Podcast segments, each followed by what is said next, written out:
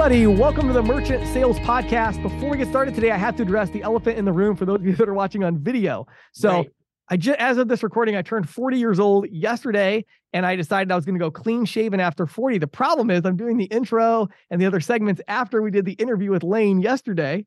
So you're going to notice my facial features change a little bit, uh, you know, throughout this podcast. So there you go. There's the elephant in the room. It's still me, um, but I'm just clean shaven for the first time in uh, 21 years, Patti. So yeah, I know, and I and, and I know that you you told me that you, you know why you had the beard for all those years, but I have to tell you, you still have a baby face. Thank you, Patti. I appreciate it. It was getting a little gray. I was like, all right, this has got to go, you know. So anyway. yeah, no, no, it looks great, James. It looks great. You. And so, and our interview with yeah. Lane today, you want to you want to talk about that for a second? Absolutely, yeah. So uh, Lane is kind of my go-to person when I'm talking about brokering a deal, finding an ISV, uh, you know, for one of my clients to purchase mm-hmm. or selling an ISO. So he's a, a broker in our industry, very specific niche, and we're going to talk about buying an ISV. If you're an ISO, should you go out and buy a technology company? What's involved in that? Um, and it was a just really packed, really dense kind of interview yeah. that gave a lot of, uh, I think, good information, Patti. Yeah, a lot of really great information. And then your your uh, questions from the field, I thought was really interesting because it's sort of like future prognostication, I guess we can say, right? The, the death of the 1099 model um, is is the topic, and we, you know, not that I'm predicting that it's going to die, but I'm talking about what could kill it, and so right, uh, right. more of a longer term thing, but something that every agent in ISO you really need to be thinking about. And then Patti, tell us about the insiders, which had a lot, two really interesting breaking kind of stories here. Two interesting breaking stories here. One being the Credit Card Competition Act, which is uh, uh being labeled Durbin 2.0. Right. Um, and um, the fact that Block is suing Visa and MasterCard over interchange fees. James and I discussed this at length. I think everybody's going to uh, probably enjoy our conversation. Excellent. And last thing I'll say real quick Lane Gordon, 733 Park, not advertisers with us, not sponsors. They don't compensate us for consulting or anything like that. So uh, I always like to clarify the relationship when we jump in. So with that being said, let's dive in and have this conversation with Lane. Welcome to the Merchant Sales Podcast Hey everybody, Patti and I are here today with Lane Gordon from 733 Park. How you doing today, Lane? Good. Nice to see you, James, and nice to see you again, Patti. How are you? Oh, great. Looks like you have a forest there behind you. Um, my log cabin, your forest. We could. Yeah, have, you guys uh... are really looking very rural today. I don't know. exactly. Yeah. Beautiful. No, it's uh, nice and lush. Yes, that is true. Very cool. Beautiful. Yeah.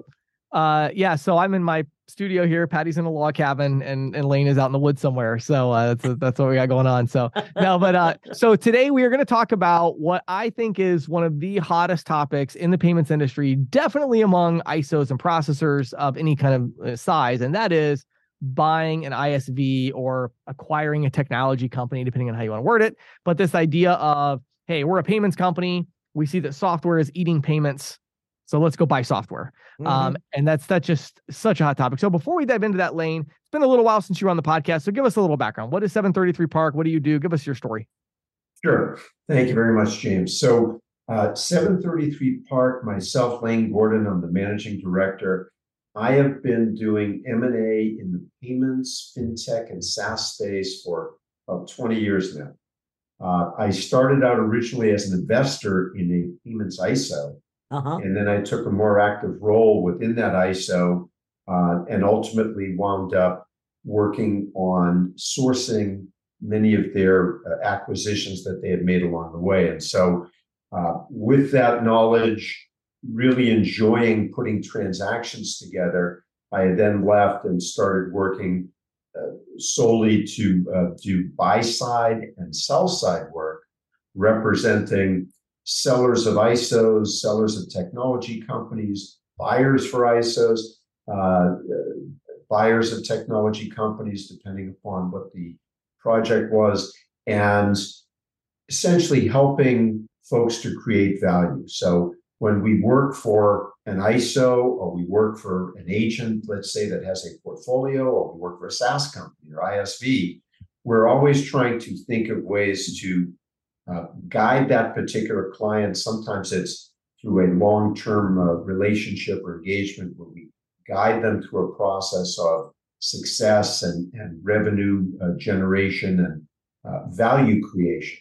Uh, all revenue is not created equal. I think mm-hmm. we're probably going to talk about that soon. Yes. Uh, so it's it's very very interesting getting involved uh, with these folks. And then what's also interesting on the flip side is when we get involved with either public companies or PE held portfolio companies that have specific projects where they're looking to acquire certain technologies or as a topic may be on this particular uh, uh podcast uh, ISVs, which I know everybody is very, very excited about. So, um, yeah, I've been doing that for a long, long time. I love it.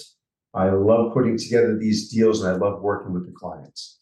Excellent. So, you are in a great position to answer a question I have, which is why are so many payment processing companies looking at acquiring technology companies and vice versa for that matter? It's a great question, Patti. Um, I think we started to see a decent amount of this activity around 2015 or so.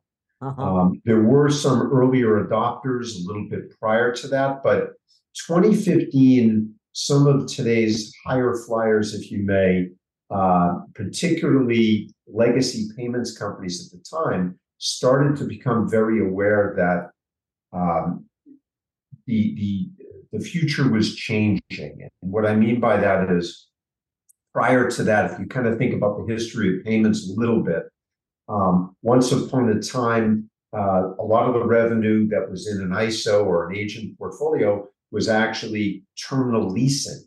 Right. Uh, all sorts of terminal leasing programs. Mm-hmm. Then we saw somebody started giving away terminals for free. And so that right. kind of killed that. And then things moved more towards uh, how do I differentiate? I differentiate through better customer service, better customer support, always answering the phones. And then some groups up their game on that. So um, that changed, and payments became more and more of a homogenous, uh, non value added prod- product, if you may.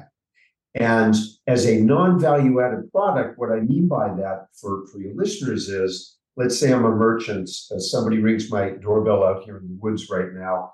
Um, but I but I have a, a little setup, maybe with standalone terminal or something. I'm accepting credit cards, and somebody rings my doorbell and says, "Hey, uh, I don't know you, but I'm going to save you five basis points." Okay, um, I no longer have a contract. I'm not leasing the terminal. Everything else, um, yeah, sure, save me five basis points. That's great, and I'm gone. And that is churn. And so the opposite of churn, at least as industry uh, looks at it today is really having a lot of touch points, having a lot of touch points with the business, right. the merchant, etc., and in comes ISV. So, for example, let's say that I own a karate school and all of my bookings now are through this little piece of software that somebody wrote that um, parents can go in and they can sign up their kids and they can look at the schedule and, and things are wonderful online.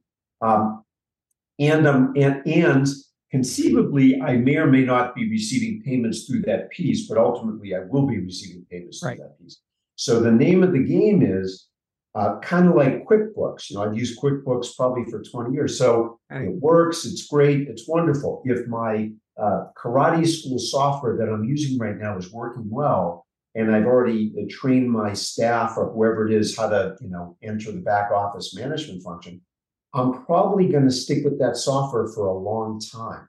Right. So now, if somebody comes along and buys this little software package and then marries it to a payments component, and again, I'm pretending that I'm the merchant at this point. So, and they marry it to a payments component, they don't give me the choice to, right. uh, oh, bring your own payments provider, or BYO uh, PP, uh, as I as I used to call it, bring your own payments provider. so these days, they buy the software company, the ISV, uh, and they're not giving me a choice as a as a karate school using the system. Now, I may be temporarily annoyed but in most cases, if you look at these different acquisitions, yeah, the the folks like me get over it. Yep. Right. Mm-hmm. We yep. get over it because we love the software. And guess what? Now I'm not even looking at how many basis points right. I'm, I'm being on my transactions. And they've upped the rate. And even if I know about it, I love the software, so I'm probably not leaving. Right. So that is the name of the game because now we've we've changed it where there really isn't any more discussion about how much I'm paying in basis points. It's now about you like the software, it's functional, you train your people, it's great. Um, and that is the ISV game, if you may, in terms of very low churn of those customers like myself. I love it. You know, let, let's do this, Lane. I think this would be great to dig in a little bit.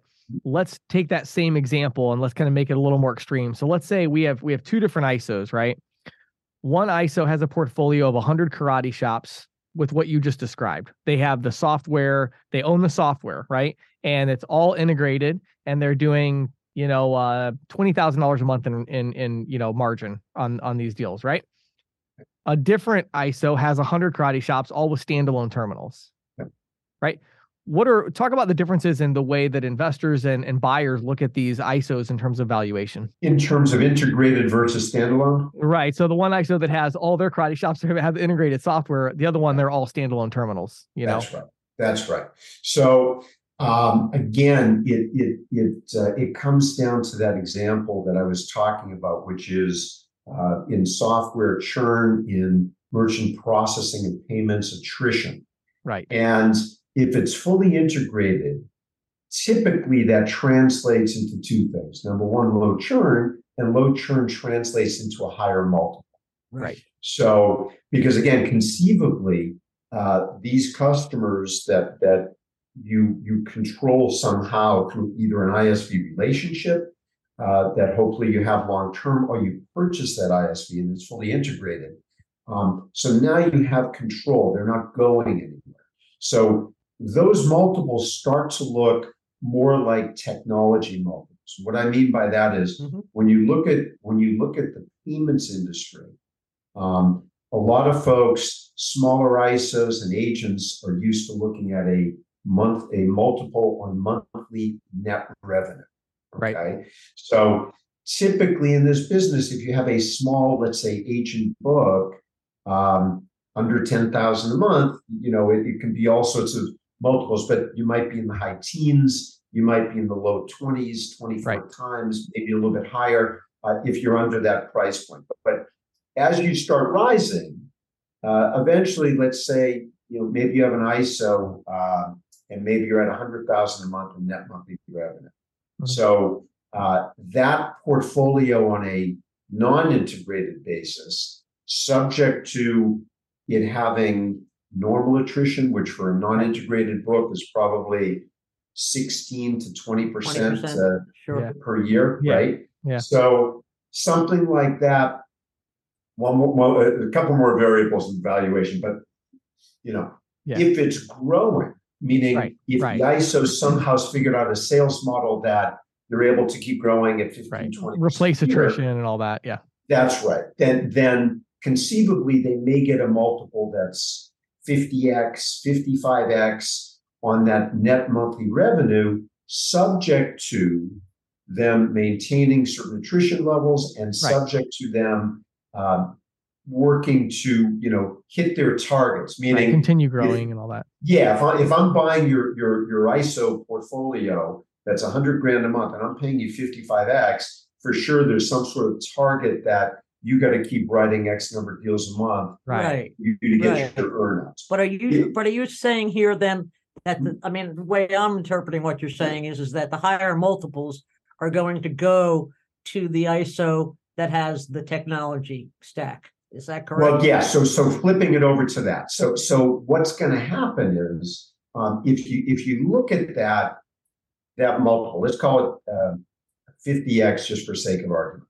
Right. So 50x on net monthly on an annual basis, that translates to divided by 12, translates to about four times net annual revenue. Okay and if you and if you start looking at some of these traditional payments companies versus these completely integrated uh, solutions isvs you start to see these wonderful wonderful big multiples of net annual revenue and even in a lot of other cases you see multiples that um, to some degree are a little bit disassociated with that net annual revenue and they're actually looking at a software multiple, what they call uh, annual recurring revenue. Right? right. So if you have a software company, let's say, and you're in the, and the, the thing's growing 50, 100% a year, um, and you're over, you know, $5 million in annual recurring revenue, let's say, um, you're going to start to see a multiple that is going to be in the perhaps, depending on subject to a lot of things, but in the high single digits, maybe the low double digits, even in the current market environment. Right. So, and again, translating that back, what does that mean to the typical ISO? What is they? What is double digits on ARR? So, if we look at that and work it now backwards to monthly, you start to talk about numbers which, again, in the traditional payments world are just stratospheric because let's say eight times annual revenue or something, and even if annual revenue translates to net annual revenue, right. on a monthly, that would be like 96x.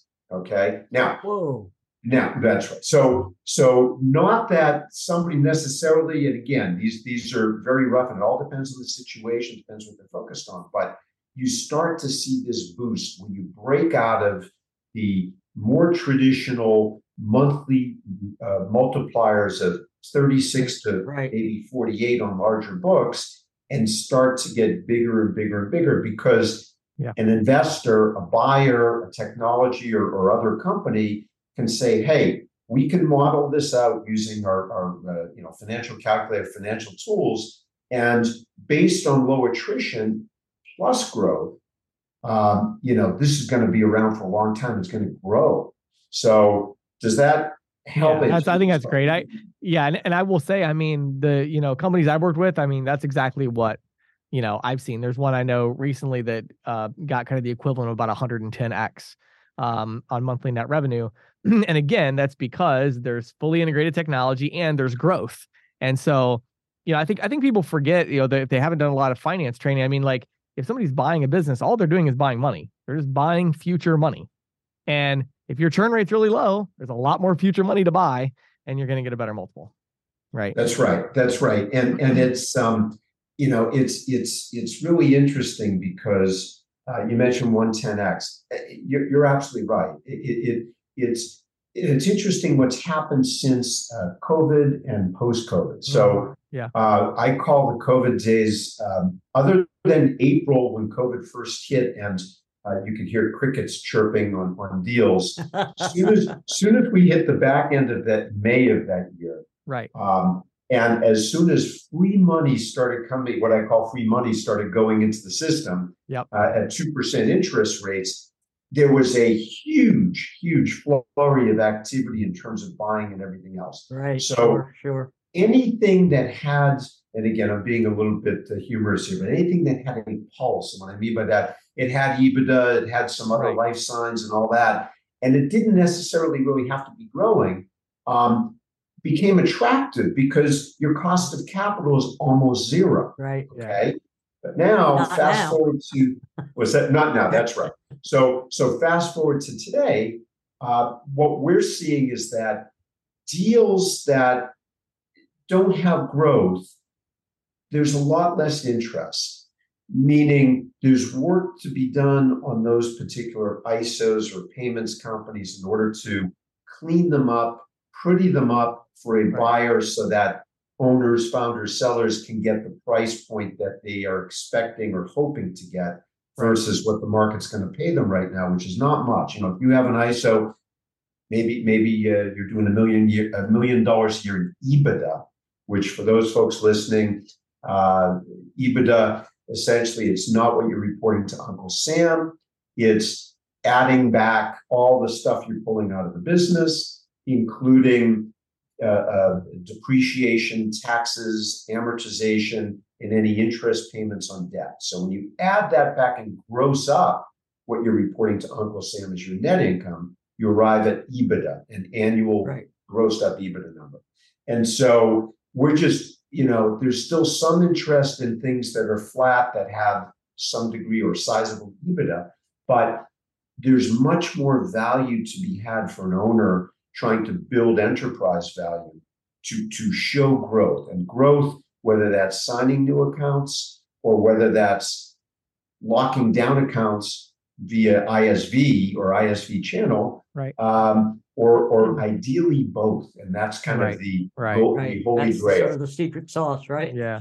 Yeah. That yeah. that really leads really well into my next question. Um, and I have a couple here that kind of go together, but um, you know, I'm trying to think of the right way to say this so it's not like offensive to anybody, but um, you know, so many times I, I talk to ISOs, and this is like there's nobody. If you're listening and we've had this conversation, I, it's not just you. Okay, there's like hundreds of times I've had this conversation, but the conversation kind of goes something like, "Well, we understand payments and we know how to sell merchants, and the next thing we're going to do is buy a technology company," and I'm like, "Really? Mm. Okay. Um, do you have any developers? No. Have you ever had a developer? No. Do you have anybody that understands technology? No. Uh, right. and so it's like, or no, they think they understand technology. They just don't understand. right, right, right. Yeah, I know how to the use my back end of iPhone. It's like, well, technology. okay. Right. Um, so I, you know, as I see this kind of um almost uh flippant view of this, of I'm gonna go buy an ISV, I have money, you know. Well, I'm curious from your perspective, you know, as you have, I'm sure lots of these conversations as well. Um, what are some of the mistakes that you see these ISOs making as they view like bringing technology in, and maybe any tips you have on have on kind of how this how they should be approaching this strategic decision? Yeah, so so it's um, it, it's it's a fabulous, fabulous question. So I think they have the right idea in terms of um, changing their future from being just uh, one of Right. uh, uh, homogenous to something having some specialization and reducing churn, reducing attrition by buying these things. But there's a couple of things. So one is have they thought out a little bit about this this potential target technology company? What area is it in? Um, what Right. what lies ahead for the future with that area? So so for example, when COVID hit, folks that had bought what we call dry cleaning software ISVs, if you may. Um, that I mean, there was a lot of areas that were very tough during COVID. Of course, yeah, exactly. Nobody was bringing their suit for Nobody two was and a half taking their suits in, Uh, right? That's right. So so that was hard hit. Now we can't foresee necessarily COVID, but certain trends and things like that that that maybe you do and don't want to get involved. But beyond that, once once somebody has said, well, yeah, I really like this vertical. It's in automotive repair uh, shops and, and Right. managing them or- Bakeries, or- pizza shops, whatever. you got it, or, or uh, practice management system for Mhm. uh, small doctors' offices or uh, you know, dermatologists, whatever it might be.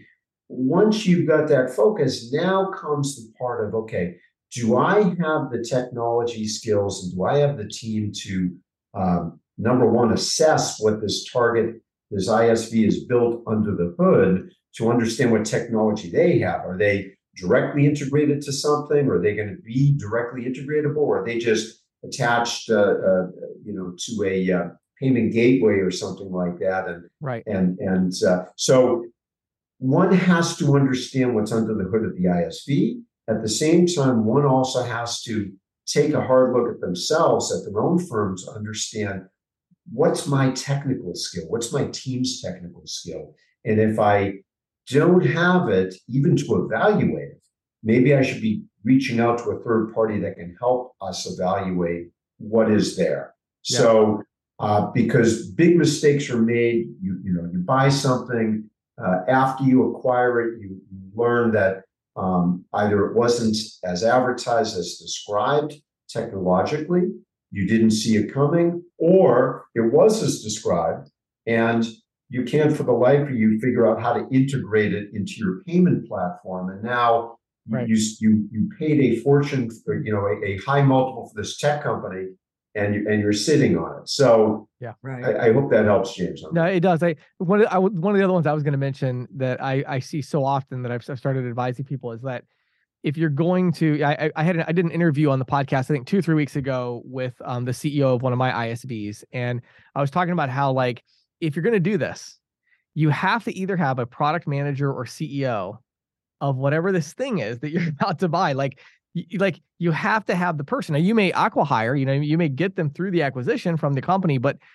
you know, you you can't just buy, you know, it's like you can't just buy a software company that services hair salons if you know without- nothing about hair salons. Like that doesn't the work. expertise, yes. And and I think I think Lane, the reason, if I could say, I think one of the reasons is for years payment processing was so generally applicable It's like, well, we know how to sell hair salons. Well, yeah, mm-hmm. but but do you know how to sell a terminal to a hair salon? But do you understand how hair salons operate?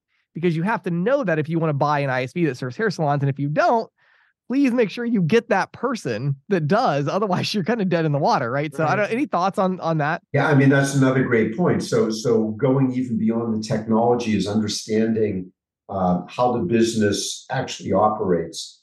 Um, you know, I, I, you know, from my perspective, we do a lot of work with clients trying to help them evaluate these businesses and right. try to help them take a hard look at themselves. So, um, but in terms of general, as as a, a suggestion to folks, um, you know, one of the ways that we sometimes tell people to approach, you know, how do I decide? You know, I, I think I might want to try and buy an ISV.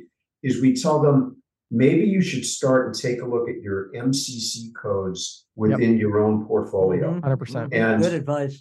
Thank you. And figure out if you have any merchant concentrations in one or two or three right. areas. Because if you do, maybe there's a reason. Either you're attending certain trade events, or maybe you have some specialization, or one of your salespeople has some degree of background, let's right. say in auto repair or, or whatever it might be and then follow that path further uh, in terms of following up on why do I have a concentration in this? And, and that may even help to guide your what you should be looking at in terms of acquisitions. Well, you know, if 20, 30% of your book is in uh, auto repair or auto body detailing, uh, uh managing those right. Uh, individual non-branded uh, companies, um, maybe you should be buying some sort of auto body uh, management software or, or something like that. And and and what's interesting about finding these ISVs, they're they're they're uh, maybe they're like stars, if you may. You know,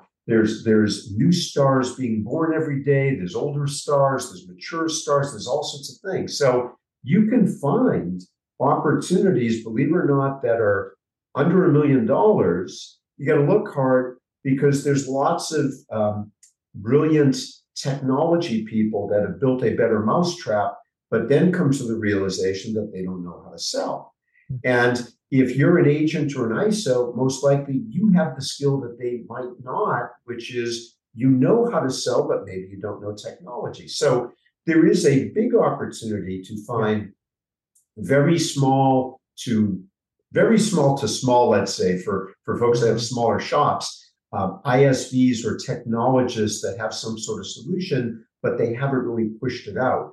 And now marry that with your sales force, and all of a sudden you can be pushing that out and and really uh, killing it, if you may. And and uh, you yeah. know, if you're really fortunate to have something uh, very valuable to you. So I, I have one last question on this, um, and I think it's so interesting. I love this conversation because I think you know, for me, it's like I'm I'm trying to convince the ISOs to do this, right? Like you you, you should go with this direction, right? You you need to be integrated, but at the same time, it's kind of like take it seriously. You know, it's a it's a really big decision. It's not like you're just adding on, tacking on something.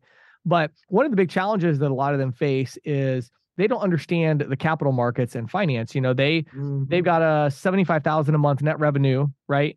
But they're like, well, yeah, but I I can never buy a three million dollar company. Like how you know? So when these ISOs come to you, give us the short, the give us the elevator pitch of like how should they be thinking about access to capital and and what does that what is that thought process like? Yeah, that, that's that's a, that's a great question. It, it's um again for your specific audience, speaking to let's say deals under five million dollars. Right. Um, some of the you know sometimes those can be financed through a SBA loan. Right. Um, which the SBA in conjunction, let's say, with a bank that they already have a relationship, maybe their yep. deposits are all going through a certain uh, local relationship. They get involved with an SBA loan. Their bank is an SBA lender. They may be able to work that together in such a manner that they still need to come up with down money, but depending on the deal, you know, maybe it's maybe it's 20%, maybe, maybe it's a little bit lower than 20%. Um, another thing to maybe uh, for for folks to think about is, um, you know, and this and, and I mean this uh, seriously, although maybe it's somewhat humorous, is you know, do you know someone that has money? right? Yeah, do, right. Do you have do you have a friend, cousin, right. sister, aunt, uncle, whatever it is? Right. Somebody just say, came into a giant inheritance or something. Exactly, right? because because honestly, that that is not only a very easy way, but yeah. there's a lot less hoops mm-hmm. uh, to go through because for example let's say let's say you find an isv that you want to tie down and you've gotten friendly with the owners and they bought into what you're trying to pitch them and everything else and now they say great i think we have a meeting of the minds how are you going to put this transaction together well again there's something we we, we call um, deal velocity right? So you've done a great job pitching them, you've done a great job getting them interested in everything else, and now you're sitting there staring at each other and you can't figure out how to finance the deal. You're you're you're you're on a limited time clock. You know, you just right. flip the hourglass upside down, you watch the sand run out. Because at a certain point, they're going to say, you know, this guy, this this guy or gal doesn't know what they're doing. They can't right. put a transaction They're not serious together. about the deal. I'm out of here. That's right. So so you you really have to ahead of getting a target even. Um, speak with your lender, speak with your bank relationships, start investigating at the very least SBA on these smaller deals, um, and have that stuff ready to go so that when you do find something uh, and you can model out or we or, or, whoever can help you model out what that might look like uh, uh, in a financial model that the bank will understand and, and will be financeable. That's you want to have you want to be up your game so you're ready to go. You're ready to rock and roll when you find and cut that deal. Right. otherwise you've done a lot of work to lose a deal. Yeah yeah yeah. Well what about after the technology company is per, is purchased? This is something i've wondered about you know because they're different you know? Right. the organizations the way they operate are very different. So what are some of the keys to successfully um, integrating the technology into current operations? Yeah. So so you know the the there's a there's a few different things. So one is integrating the technology. Now it may be that you have a small um, payments company and you you made a small acquisition of two or three people or or maybe one person that that knows how to do everything um, in some ways that's probably a lot easier right mm-hmm, right um, Whereas if you have a larger organization, you're kind of setting your ways and doing your own thing, or maybe don't really have tech people, and you bought something with 16 people that uh, has tech, but they don't quite understand how your payment solution uh, works, mm-hmm. etc. Um, you almost again, and this is probably part of the buyer's diligence in putting together a deal, is this um, uh, self inspection and, and right. you know yourself the target. So that you um, have the expertise within your house, or that that's right. brought it that's, in with the purchase. That's sure right. You and can make this work. Yeah. That's right. And lastly, is probably one of really um, again for for folks having a larger ISO or a larger organization is one of um, cultures. Right. Mm-hmm. Um, if you're picking up five or six or sixteen or twenty six people, um, how what what is the cultures what is the value set at that particular organization that you're right. now trying to fold into yours um, is is right. yours just about you know sign folks as quick as you can and get in get out etc and right. they're more service or you're more service and, and, they don't particularly care about post sales um, you know how they're how they're interacting with clients it, it, there's there's some work that needs to be done to bring those cultures together. Listen, we've all seen, uh, without mentioning names and offending clients, we've all seen some very large payments companies that have been bought and sold multiple times over that still don't have integrated yes. platforms. Yes. That are right. still operating on multiple platforms. Yes. Right. Um, and and you know what? But but but here's the thing. They're they're apparently there you know some of those sometimes i guess it works. Maybe, maybe for some of them it's working right? That's right. It's, it's never it's never optimal right? But it's uh, sometimes it's what has to be done it's all that can exactly and and and so yeah. maybe it, it, it still works but certainly for a a small to mid-size operator you you want to really get a good feeling in terms of your technology the culture etc and i like this vertical i feel it's going to work i think we already have expertise you know that would be my advice. Well, Lane, uh, we could go on and talk about this for another couple of hours, but we better not do that today. So, uh, I and I want to say before I, you know, this last thing here. I mean, without a doubt, when somebody comes to me, consulting client, whatever, hey, we're gonna need to buy an ISV. It's like just reach out to Lane Gordon. There's no doubt about it. So um, that's how I feel about what you do. I think it's fantastic. Can you give our audience just real quickly, where's the what's the contact info or how should they reach out to you if they are interested in buying an ISV or even selling or whatever it is, right? They want to talk to you about a transaction. Sure. Th- thank you, James. So uh, appreciate that. So the best way to reach out to me, you can you can reach me through our website. The website is 733 Park, like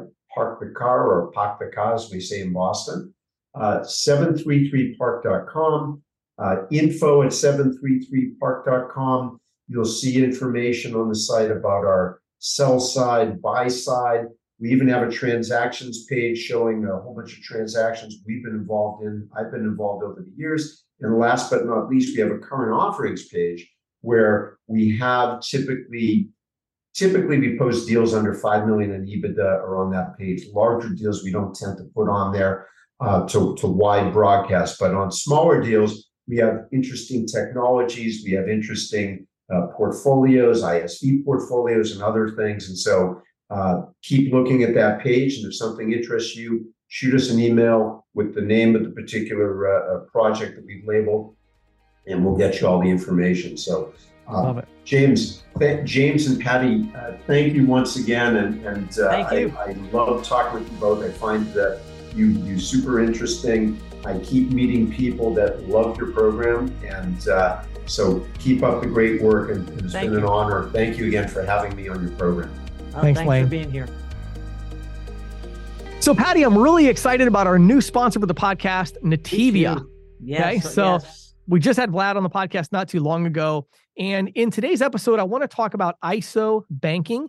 So okay. we talked about this with Vlad, um, mm-hmm. but this is a really exciting thing. You know, for years now, Patti, the the people who actually run ISOs, many times when they go to their local bank, yeah. and they say, "I need a bank account. I'm an ISO," and it's like, "Well, what does that mean? I'm a payments company." Oh, right. Oh, we don't bank for other payments companies. Mm-hmm. And they actually have these issues where the banks don't quite understand what they do. And then every month they're getting these big deposits and they're paying it all out to 1099 contractors. And so there's been a bit of a, a misunderstanding there.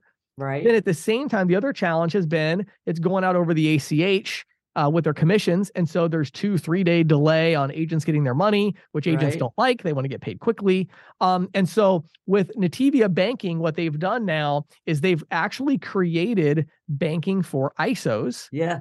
And they have a really cool closed loop system where your agents each get their own card. You can, if you're large enough, you can even get it branded. So you can actually create your oh, own. Oh, that's really cool. Yeah, yeah, So you give all your agents the whatever with your name on ABC ISO. Yeah, right. And it's and it's a MasterCard so they can use it wherever they want, right? Uh-huh. Um, but they're also going to get all kinds of benefits. I mean, they can get rewards benefits. Incredible rewards program, yep. the way he described, right? Yep, it's really cool. And then they also would get their own Nativia banking app, right? Mm-hmm. And then mm-hmm. that's like a regular bank account, and they can order new cards. They could also transfer the money, of course, right into their traditional bank account, like pretty but near the money. And the transfer. thing is, is because it's closed loop, the money is coming directly into their accounts right. almost immediately because exactly. yep. he's using uh, either RTP or FedNow. Well, no, he's not using either. In this case, it's literally. It's, oh, in that so case, it's, it's right because it's closed loop, but he's getting bank. it fast. Right, right. So right, yeah. So, so then, as an ISO, you you have your account with your money in it, and then you just instantly pay out, and it goes right into the bank accounts of all your agents. They have an app on their phone, and so oh, it, it, I think there's two sweet. things about it. There's so so many things I love about it, but two things I want to point out. Number one is if you're an ISO, I mean, this is literally banking that's designed for you, banking services. Now, you still need your traditional bank, no doubt about it, for right. cash management, everything else. And there's this no brick and mortar involved or right, exactly. Like that, so. But this is for expense management and all that. But mostly paying out residuals and bonuses is huge.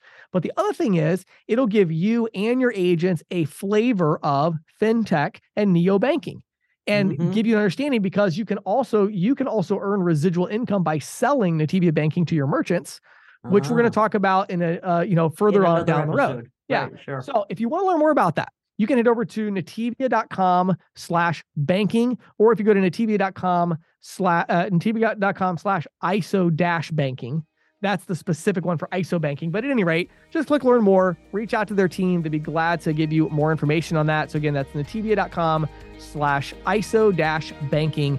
Check them out. New sponsor of the Merchant Sales Podcast. This is Questions from the Field, brought to you by ccsalespro.com, the leader in merchant sales training and technology. If you're an individual merchant sales professional, visit ccsalespro.com forward slash training to get a free 14 day trial of our all access pass. If you manage a team of merchant sales professionals, visit ccsalespro.com forward slash ISO to learn how we can help you grow. And now, here is Questions from the Field with James Shepard. So, Patti, today in Questions from the Field, I want to talk about what I think could be the death of the 1099 model. Okay. Ooh. So, um, you know, I have had so many interesting conversations with technology companies, with ISOs, et cetera, recently, and, and with my own team. And there's this core issue that nobody is really talking about in the industry and i really think it is like the most important thing if you're a 1099 agent they just there, there's there's a big disconnect so we have this trend and we talk about it all the time on the podcast you know software is eating payments integrated right. payments vertical specific you know technology right. that's like and and I mean, if you're still listening to the podcast at this point, I would imagine that you agree with that to some extent. Right. Um, if right. You didn't, you wouldn't be listening. But. Yeah. Otherwise, you'd probably be sick and tired of us talking about it. So, if you believe that, here is something that we have to talk about. We have to talk about compensation, okay, and exchange of value. Yeah. So, you know, Patti, if I'm going to go place a standalone terminal and mm-hmm. it's going to cost my processor a hundred bucks to provide mm-hmm. this terminal for free. Right.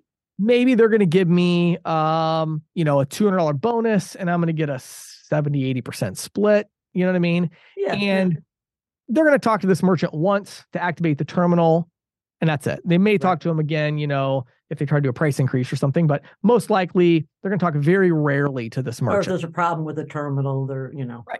Right. So when you think about the exchange of value, given that scenario, right, where does the bulk of the value belong in this relationship? Well, it belongs with this salesperson. It belongs with the 1099 uh, partner. Why? Because they're bringing this deal to the table and mm-hmm. that's mm-hmm. kind of the only thing that matters. As long as we have right. the deal, well, the terminal's a no-brainer. That's easy to ship out a terminal. The support is is minimal, right? Almost non-existent. So that doesn't matter, right? And then, you know, we got to move the money around. So the ISO is going to have to have a relationship with some processing company. Well, that's trivial. So right. where should this value go? Well, it's it should be very steeply slanted towards the agent. And mm-hmm. unfortunately, for the last kind of decade, you know, that slant has kind of continued, continued, continued as there's more streamlining in the industry.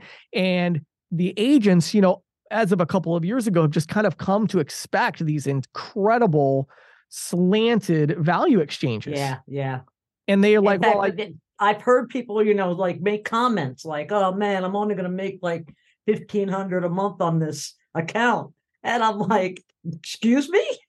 right. And it's like it's like, oh man, you know, I want I want a ninety percent split. I want my I want my processing company to do everything for me and all that. Right. It's like I get it, right? But I want but all the money. I want you to do the, the work. All Go the work, right? But here's the problem with that. That does not make sense in right. a vertical specific integrated software world. Yeah. Okay. Right. For several reasons, right? Let's look at the reality of the situation. Let's let's say now again, you know, my company CC Storage, uh, one of the ISVs I own that goes after self storage properties. Now, right. To be really clear, we do not partner with anybody. We don't do 1099. We don't, you know, we have our own internal team, and it's a whole separate business, right? But let's assume that I did for a second. Let's assume I have a 1099 contractor, right? Okay. How would this work? Well, the 1099 contractor would go out and find me a self storage property owner that's interested in, in getting software. Mm-hmm. Okay. What would happen next? Well, they would have to send them to my team and say, Can you do a demo? Right. right? My team, my team, my employees would do a demo for this merchant. Then, after the demo was done, what would happen next? Well, maybe the sales agent would be involved in trying to close the deal, but probably that's going to be part of the demo. Right. Mm-hmm. So we're going to mm-hmm. get a yes. And based on the software that we built, that's why they're going to say yes. Right. Then the next thing that happens is somebody has to build them a property map where we take all the properties and we put them on this map that's visually in our software so that they can see their property on a map. Well, that takes like an hour. And one of my employees is going to talk to the merchant and email back and forth until we get their property map, build it, and then make sure that we built it correctly. What's going to happen next? Well, somebody has to explain to them how to use the software to load their customers in and send out the link so their customers can set up autopay. Mm-hmm. Do you understand? So the, the you know, so ultimately the agent is basically bringing us a deal, helping us get the deal closed potentially. Mm-hmm. But then there's all of this other stuff that has to be done by us, the technology company. And then once that's all done, the customer is going to stick around for the next 20 years. Right. So the right. question becomes what is a fair exchange of value in that situation? Who is it slanted towards? The 1099 salesperson or the technology company? Technology company, of course. Right. If if we're being honest about it. Now, again, you know, how much value is there in going out and finding these these deals there's a lot of value in that right our cost of acquisition we do you know capterra or whatever kind of online lead generation or say or uh, we do facebook ads or we do google adwords or whatever i mean it's expensive to buy these accounts and sure. we don't you know that that money can go to the salesperson but i'll tell you what these salespeople need to start doing and, I, and i'm i'm just going to be very I'll get, i'm sure i've got plenty of haters on this one so but i'm just going to be really transparent and, and honest about like what you need to do okay if you're a salesperson right now in this industry, number one, you need to think about selling technology. That's, I think, a no brainer. Right. You then need to think in terms of this ongoing revenue split. And you need to align yourself with a technology company that is actually going to serve the customers. And if I can give you a news flash, if you think they're going to service the customer for 10% of the residual, they're not. No. So please don't be surprised when they don't, because they're not right? They, that's not going to work. That doesn't There's make any cost sense. involved in all that yes. work, and yeah. yeah. And and honestly, even if there wasn't, even if it was just pure profit, at the end of the day, the person doing most of the work in the transaction is going to want to get a big chunk of the money, right? Mm-hmm. Yeah. So so a lot of that, so it's going to have to be more of an even kind of split. But here's where the here's where the salespeople don't understand that they can make some money. Okay. When I look at my own companies that are doing this, I mean, we spend a lot of money on lead generation. We really do, you know. And a lot of these more experienced agents have kind of gotten away from the upfront bonus money. Oh, no, no, give me the maximum residual, maximum residual, maximum residual. Here's the problem though. The technology companies don't want to give up their recurring because that's how their valuations are done. That's how they get investors to put money in and all that. What you need to start thinking with these companies is more upfront and say, look, you know what? I'll take a 50% split, right? Can I get 500 up front? Can I get a thousand up front once the deal is closed? And that's a language they'll understand because they're like, oh, cost of acquisition. Sure. You know, right. our in-house cost of acquisition for a hair salon client that does our point of sale system, our in-house cost of acquisition is 2000 and this person wants 1000, but they want 50% split. Good. That makes sense. Yeah, right. Yeah. They, they can do that. So my challenge to, to everybody really is we've got to rethink this. I, I personally, Patti, and I, again, I'm going, I'm, I'm going like super against the grain today. I actually really think if I was an ISO, I would start considering different residual splits for different programs, right? Yeah, Not right. just for agents. I would say like, hey, you know what? Because this, because this is what happens. The ISOs are coming to me. I'm talking to the ISOs, and I'm like, hey, what's wrong with you? Like, you need to have integrated payments. You need to have a payfac like experience. You need to have vertical specific. And they're like, well, James, what in the world? I'm making like 10% margin on most of these deals or 20%. Like, how am I going to? It's like, well, yeah, you need to come to market and say, hey, look, we now have an unbelievable system program for, you know, auto repair shops. It is off the charts. Like, it is the, exactly what everybody wants to sell. No matter mm-hmm. what residual split you're at with regular deals, these deals pay 50%. These deals pay 40%, whatever plus right. $1,000 up front. Yeah. And go to market with the economics that makes sense. Are most of the agents going to jump on board initially? No, most of them are going to say you're crazy and I would never do a deal like that because I But I, over time. But over time as they go out and try to sell these auto shops, guess what? It's not getting easier. Right. you, you think it's getting easier to place a standalone terminal in an auto repair shop right now? No, it's not. It's getting harder. And as these agents, as it gets harder and harder, eventually they're going to think to themselves, wait a second, I'm walking into this auto repair shop and I want to try to sell them. And I could get a thousand dollar check in a, you know, upfront. Plus, I can provide them with a free point of sale system. I can instantly sign them up with a payfac like experience, and then I can hand it off to the company and they're going to do all the work to make it happen yeah. and they're going to say, screw my 80% split, give me the 50. Let's make something that's going to work. And let me just get a yes and get this deal done. And that's and where the market the next. Is, yeah. And that's where the market is going. Yeah. So this, this thing that scares me is this, Patti. That's where the market is going. I have no doubt about that at all. Zero. But the question is where the market is going, is it going to include 1099s? Mm-hmm. Or are the 1099s eventually just going to price themselves out of the market? And and these companies are going to yeah. say, you know what? we'll go W2. They're going to be super happy with a 15% residual split, 60,000 a year salary, some bonus structure in there, and yeah. let's go. Right. And so um, those are the conversations that are happening in the industry right now. Right. And mm-hmm. they've been happening for a while, but they're starting to get more and more serious because the 1099s, they continue to demand more. Yeah.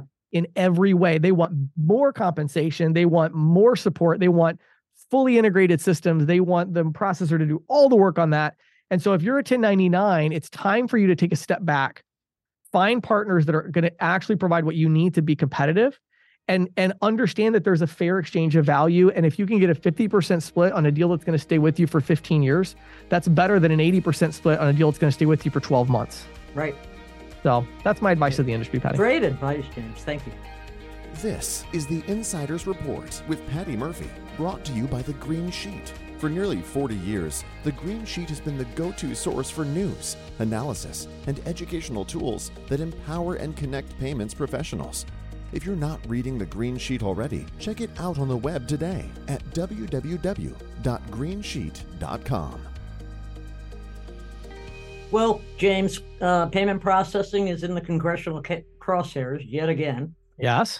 Uh, in late July, Senator Durbin, the Illinois Democrat who brought us debit card interchange, CAPS, who refuses to give up. right. He tried to push through his latest attempt at micromanaging the industry, um, the Credit Card Competition Act, on the back of a must pass defense bill. Right. In um, in legislative terms, this is called Christmas treeing. Yes. Just hang anything on a bill. Right. Fortunately, they didn't let him do it this time around. But one of the co-sponsors of the bill, the Republican from uh, Kansas, uh, Senator Roger Marshall, said he's been given assurances that the bill will be brought up for a vote in the Senate this Congress. Now, this Congress lasts through the end of 2024. Right. Um, it should be noted also that Senator Durbin is the second ranking Democrat in the Senate as Democratic whip, it's his job to literally whip the party behind legislation. So right. I think there's a strong possibility here. We're going to deal with this. Oh, yeah. Um, just to give a you know little bit of uh, background, the bill would require the largest banks in the country, those with a hundred thousand or more in assets, hundred billion, cre- uh, billions, excuse me. Do I, yeah, hundred thousand. I don't think there are any. Yeah, I was right? gonna say. I think that's everybody. I forgot to put the B at the end when I was yeah, writing up my go. notes. anyway, anyway, these big guys, the biggest guys, yes, uh, need to make their would need to make their credit cards um, usable on at least two processing networks, only one of which can be Visa or Mastercard. Uh, you know, the plan is to give mer- this is how merchants are going to have the you know the choice which network um, they want their transactions to be um, processed through.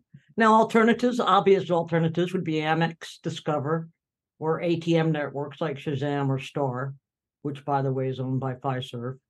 Um, but, expect- but what, what, I'm sorry, not to cut you off, but I just have to, you know, one thing that's funny every time people say this, I'm like, well, wait one second, hold on.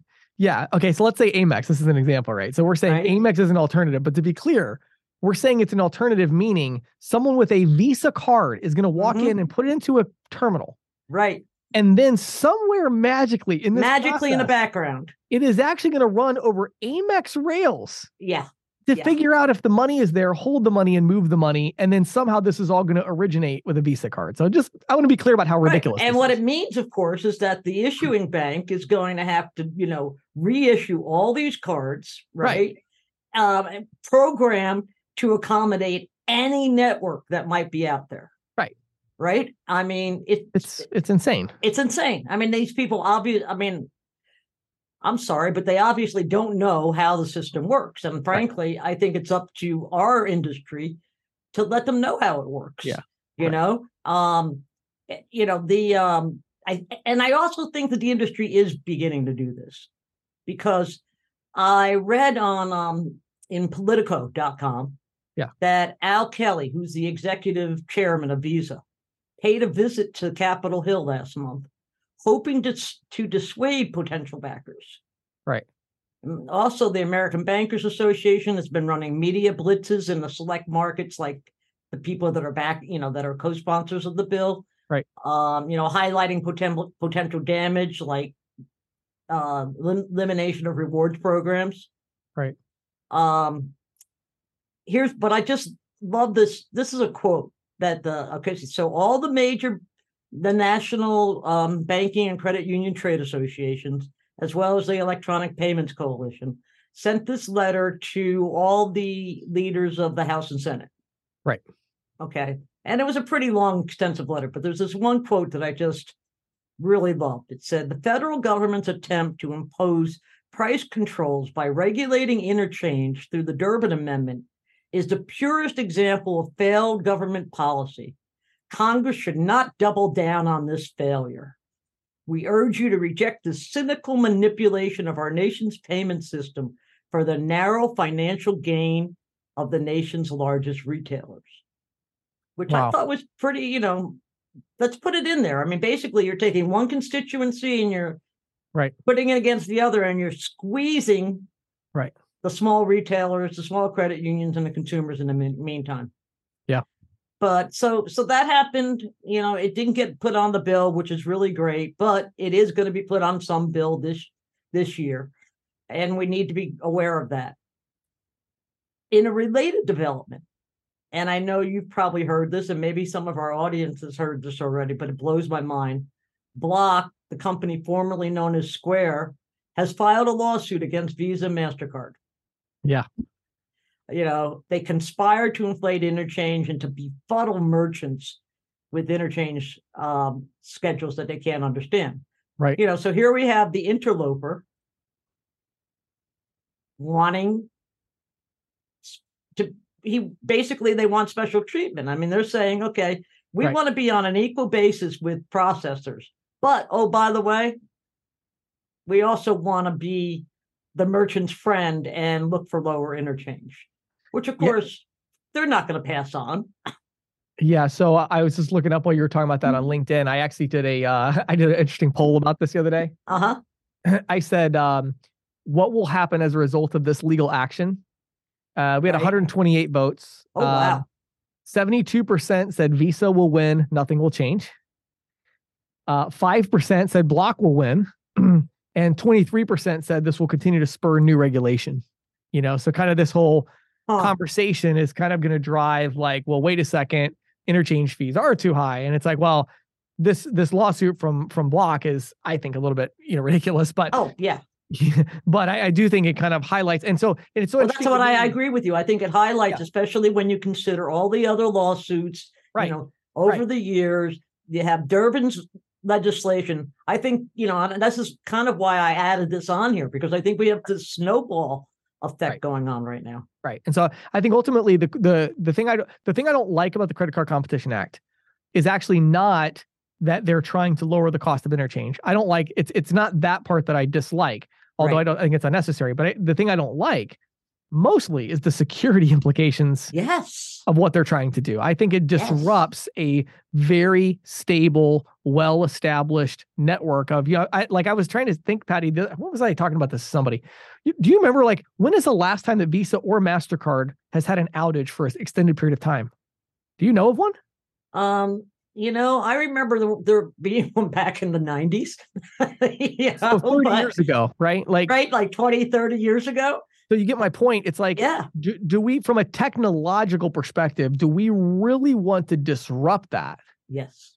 I think that is just so irresponsible. To me, if the goal is we want to, you know, we want to cap interchange, I mean, well, that's actually not that hard of a problem to solve from a legislative right. perspective. I, I'm not right. in any way advocating that they should do that, but I'm just saying. But if they wanted to, they could call it what it is. Try to get try to get something through where you're going to cap interchange at whatever. I mean, every other developed nation in the world, that's how they've handled it. Like, where's this whole competition? Like, where in the world did anyone else try this? This is such a stupid idea. So, and and and, and it just blows my mind. And I, you know, when I was reading the letter from the trade groups, you know, they they basically said this is you know favorite legislation for Amazon and Walmart and Target and all the big guys, right? Right. So they can pick their own networks. And right. I thought, so basically, somebody got the ear of a couple of congressmen or senators, mm-hmm. right?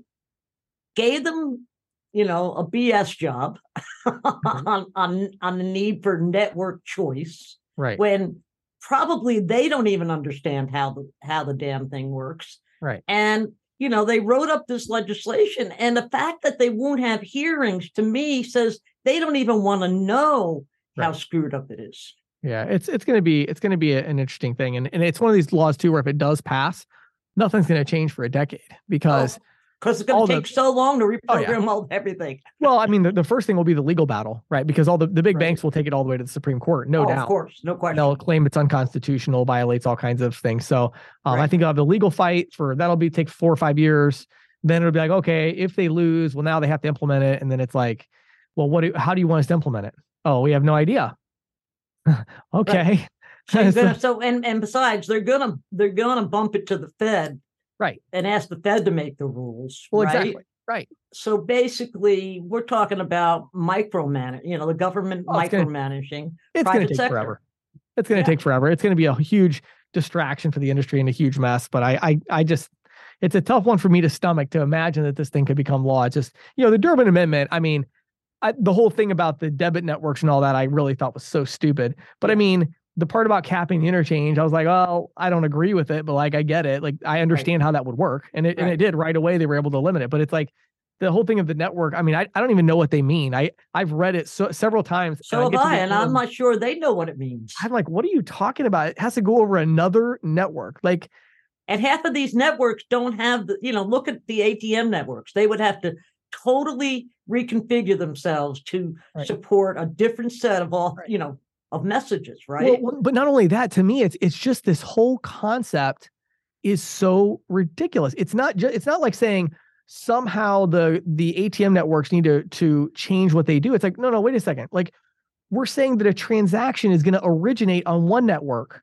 and then travel over a different one. Yeah. It the whole point of a network is that it's a network. you, right. you start on one end, end and go to the other, right? It's right it's like what are we talking and this is like this is not an easy thing this is complicated. The money has to be you have to get authorization codes and you have to move right. the money. Yeah, so it's just kind of the know, it's a it's at least a two-step process. Yeah. Yeah. And, and, so I, I think visa has a great case in the supreme court. Even if this passes if i'm if i'm visa i go to court with this and i say you know can can the government really say that when i put you know a billion dollars a year into marketing my visa brand that it's okay for the government to then force me when someone takes my visa card into a business that they can force me to then allow my competitor to make the money off of that transaction. Right.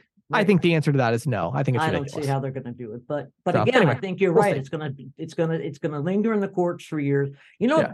I mean, just as a little aside, remember the the 2005 lawsuit that they all called the Walmart lawsuit about interchange? Yeah. Oh, sure. Uh-huh. Right. Do you know that that settlement was only finalized earlier this year? I did not know that. Uh-uh. 18 years.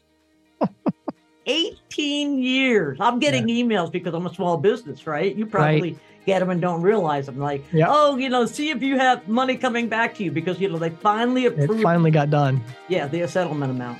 Oh, my. So if Crazy. it takes that long, can you imagine how long the? Yeah. I, will no offense, but I'll probably be dead and gone by then. yeah, I just I just turned forty yesterday. I'm guessing I'm probably going to be in my sixties by the time this. You're going to be my age by the time it happens. uh, well, good stuff, Patti. Definitely keep us posted, and we'll see how it turns James. out.